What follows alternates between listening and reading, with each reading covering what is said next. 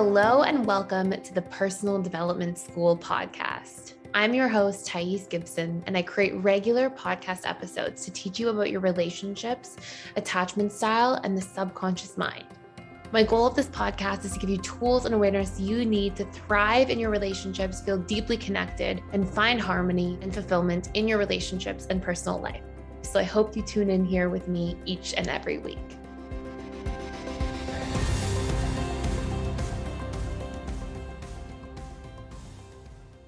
So, what happens when a dismissive avoidant attachment style realizes that they've lost you? How do they feel? How do they process it? And what do they tend to do when these different experiences are going on in their own internal reality? I am going to cover the very unique way that dismissive avoidant attachment styles process breakups. And we'll talk about why it takes a while for dismissive avoidants to realize that they've actually lost somebody and the reasons for this. And then we'll discuss how they tend to process breakups and what they feel when they realize that they've lost you, along with what you can do to heal. So, the very first thing that I think is super important to recognize is that dismissive avoidants carry this fear of commitment because they carry this fear of losing themselves or being helpless or reliant or too vulnerable to somebody who isn't ultimately going to be there to support them. Because in childhood, that's obviously a huge piece of what they experienced. And so that neglect that conditions their own subconscious mind all the way back from childhood gets projected on to our present and future relationships because that's what the subconscious mind does. It stores information and then it reprojects it back outwards. So we essentially see the whole world through the lens of our subconscious mind and past experiences. So the first thing that's really important to recognize is that dismissive avoidants, when they feel afraid of commitment, they feel very overwhelmed by this. And essentially, feeling too attached causes them to focus like almost hyper focus on their need for space on their need for you know freedom independence autonomy because they're actually associating these things with safety.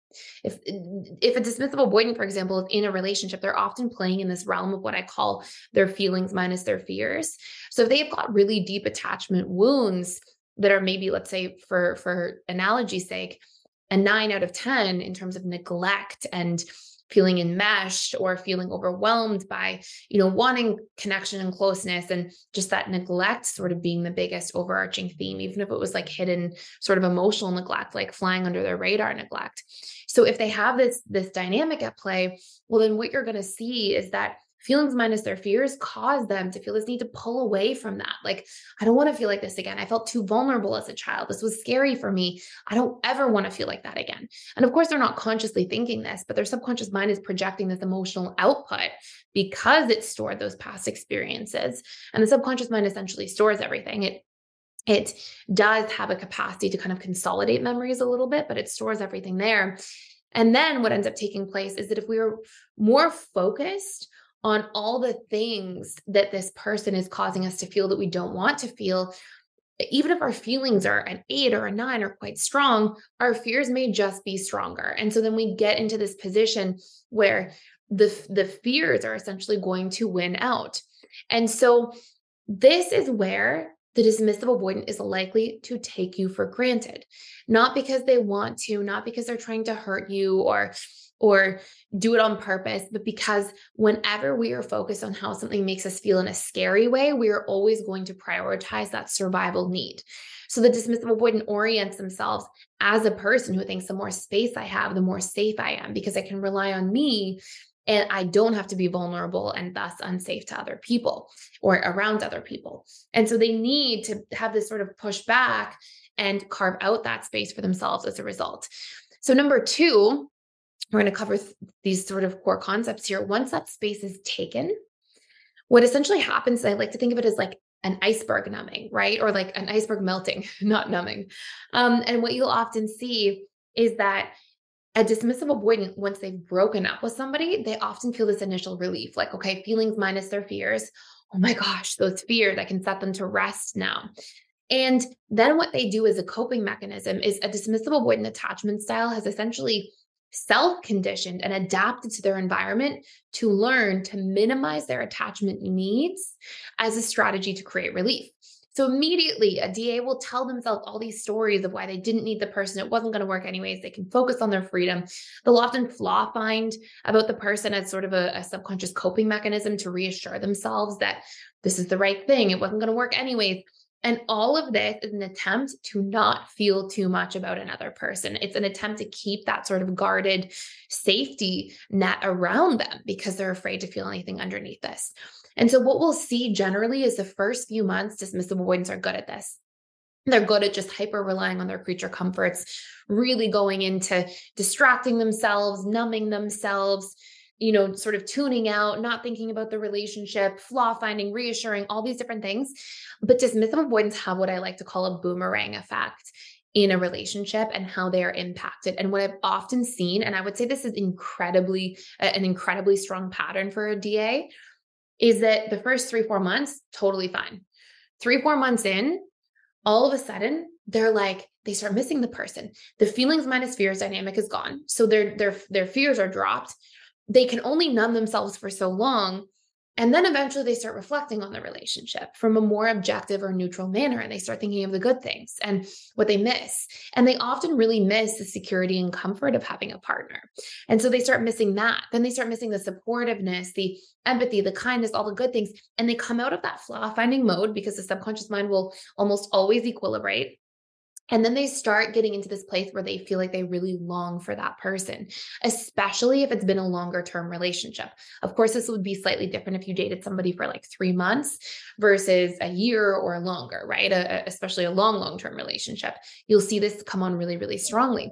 So, welcome to our personal development school free attachment style test. If you have less than three minutes, really, it usually takes to fill out this test, we have a few questions for you to help you really determine exactly your attachment style and even the breakdown.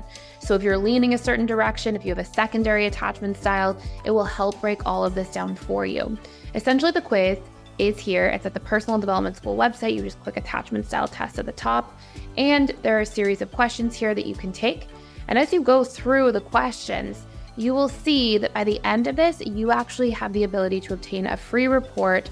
There's a tremendous amount of detail in that report in terms of what your attachment style is, what different patterns you have, wounds, fears, needs that are going to be important for you to navigate relationships, the best ways to learn to emotionally regulate, and we even talk about some of the relationship you might have to your boundaries or patterns of communication and activating or deactivating strategies. So there's a tremendous amount of information that will help you break everything down. It's a great quiz for you to take or for you to take with a loved one, with a partner, with a friend who may also be curious about what their attachment style is. You'll see at the end, you get a full report. And if you decide to submit your email, we actually email a really detailed report, even more so than on the landing page, to your inbox. So I hope you check it out. I hope you enjoy and can't wait to see how your attachment style learning journey goes. And so when they do realize, they start ruminating on all of these different elements that they're missing. And to be quite honest, I've actually seen dismissive avoidant attachment styles in the long term struggle with breakups the most. And part of this is that they don't feel like they can get closure or express themselves.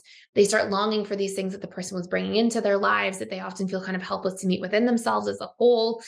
And they feel terrified and helpless to reach out to that person and be vulnerable again. So it's almost like they get stuck between a rock and a hard place. And so they'll keep trying to reach for those creature comforts to tune themselves out, whether it's the food or the movies or video games or whatever their sort of comfort is. But then they'll usually just end up feeling this still. And often dismissive avoidants can enter into like almost a bit of a de- depressive episode after a breakup in a longer term relationship and often have the hardest time coming out of it because it's not like they can meet their needs that the person was meeting because they're usually stuck in terms of how to meet them. So if somebody was making them feel supported, seen, cared for, loved, the DA is not doing the best job of nourishing themselves. They might like meet their needs in a survival way, but they're not nourishing themselves the way a relationship can be nourishing. So, this is often sort of the cycle of this. Now, I see a lot of people sometimes on here be like, okay, then I'm going to just wait forever for this person to come back. The DA will rarely reach out. Um, and if they do, it'll be very indirect and hard to read. They'll send like a meme or a picture of something. And oftentimes that's the DA trying to kind of vulnerably rebuild the connection, but that's as vulnerable as it gets. And it makes it really hard to rebuild a connection or have honest conversations if somebody's not willing to be vulnerable yet or if they're moving at a snail's pace. So, what I want to focus on in the second half of this video is what you can do to heal as somebody coming through this. Number one, I think it's really important to hold no contact. Um, and I think it's important, you know, if at least for the first few months, um, and generally the DA may stay no contact quite easily for the first few months, anyways, but that no contact shouldn't be used as a strategy to like get the person to get back with you. It should be used as a strategy for you to be like, okay, I'm going to put all of my focus and energy and, and sometimes rumination on me, on investing in myself, on digging deep within me instead of trying to focus on how I can fix or change that other person or win them back over in some form. And by doing that, and starting by looking for the needs that the DA was meeting for you in your life, even if they were inconsistent with them, even if they were good some days and not so great other days, if you stayed in a relationship for long enough, there were certain needs that that person was meeting. And if you can take those needs and you can learn to nourish those needs in the relationship to yourself, like make a list of what they are and do that work, that's going to be a really important first step. The second step is we all tell stories about ourselves after a breakup. We say, I wasn't smart enough. I wasn't interesting enough. I wasn't funny enough. If I only did this one thing, it might have worked. It's all my fault. We tell stories. What are your stories? What are the things that you keep telling yourself? Put them on paper and dare to question them.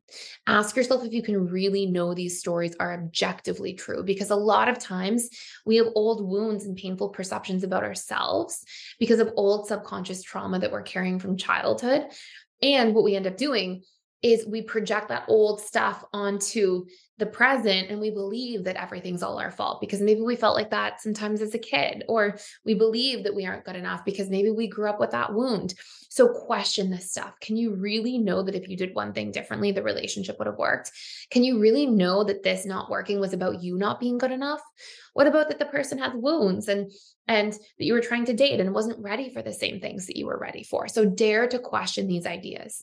And then number 3 we often get stuck on like focusing on the problem instead of the solution. And when we don't have a next season of life ready for ourselves, a next mission, vision, plan, structure, something to look forward to, it's easier for our brain to go back to what's old and what's familiar than investing in what's new and what's in the future for us. And so the more we can map that out really put like a mission and vision and plan together for the next stage of our life, really hone in on different areas of our lives we can work on, we can improve, we can nourish, we can caretake for ourselves. The more we do these things, we are going to see momentum. So these are three easy steps you can start off with. It will definitely help kill that initial sting of the breakup. And the more we focus on ourselves from the inside out, the faster we will build that momentum towards healing. Thank you so much for stopping by.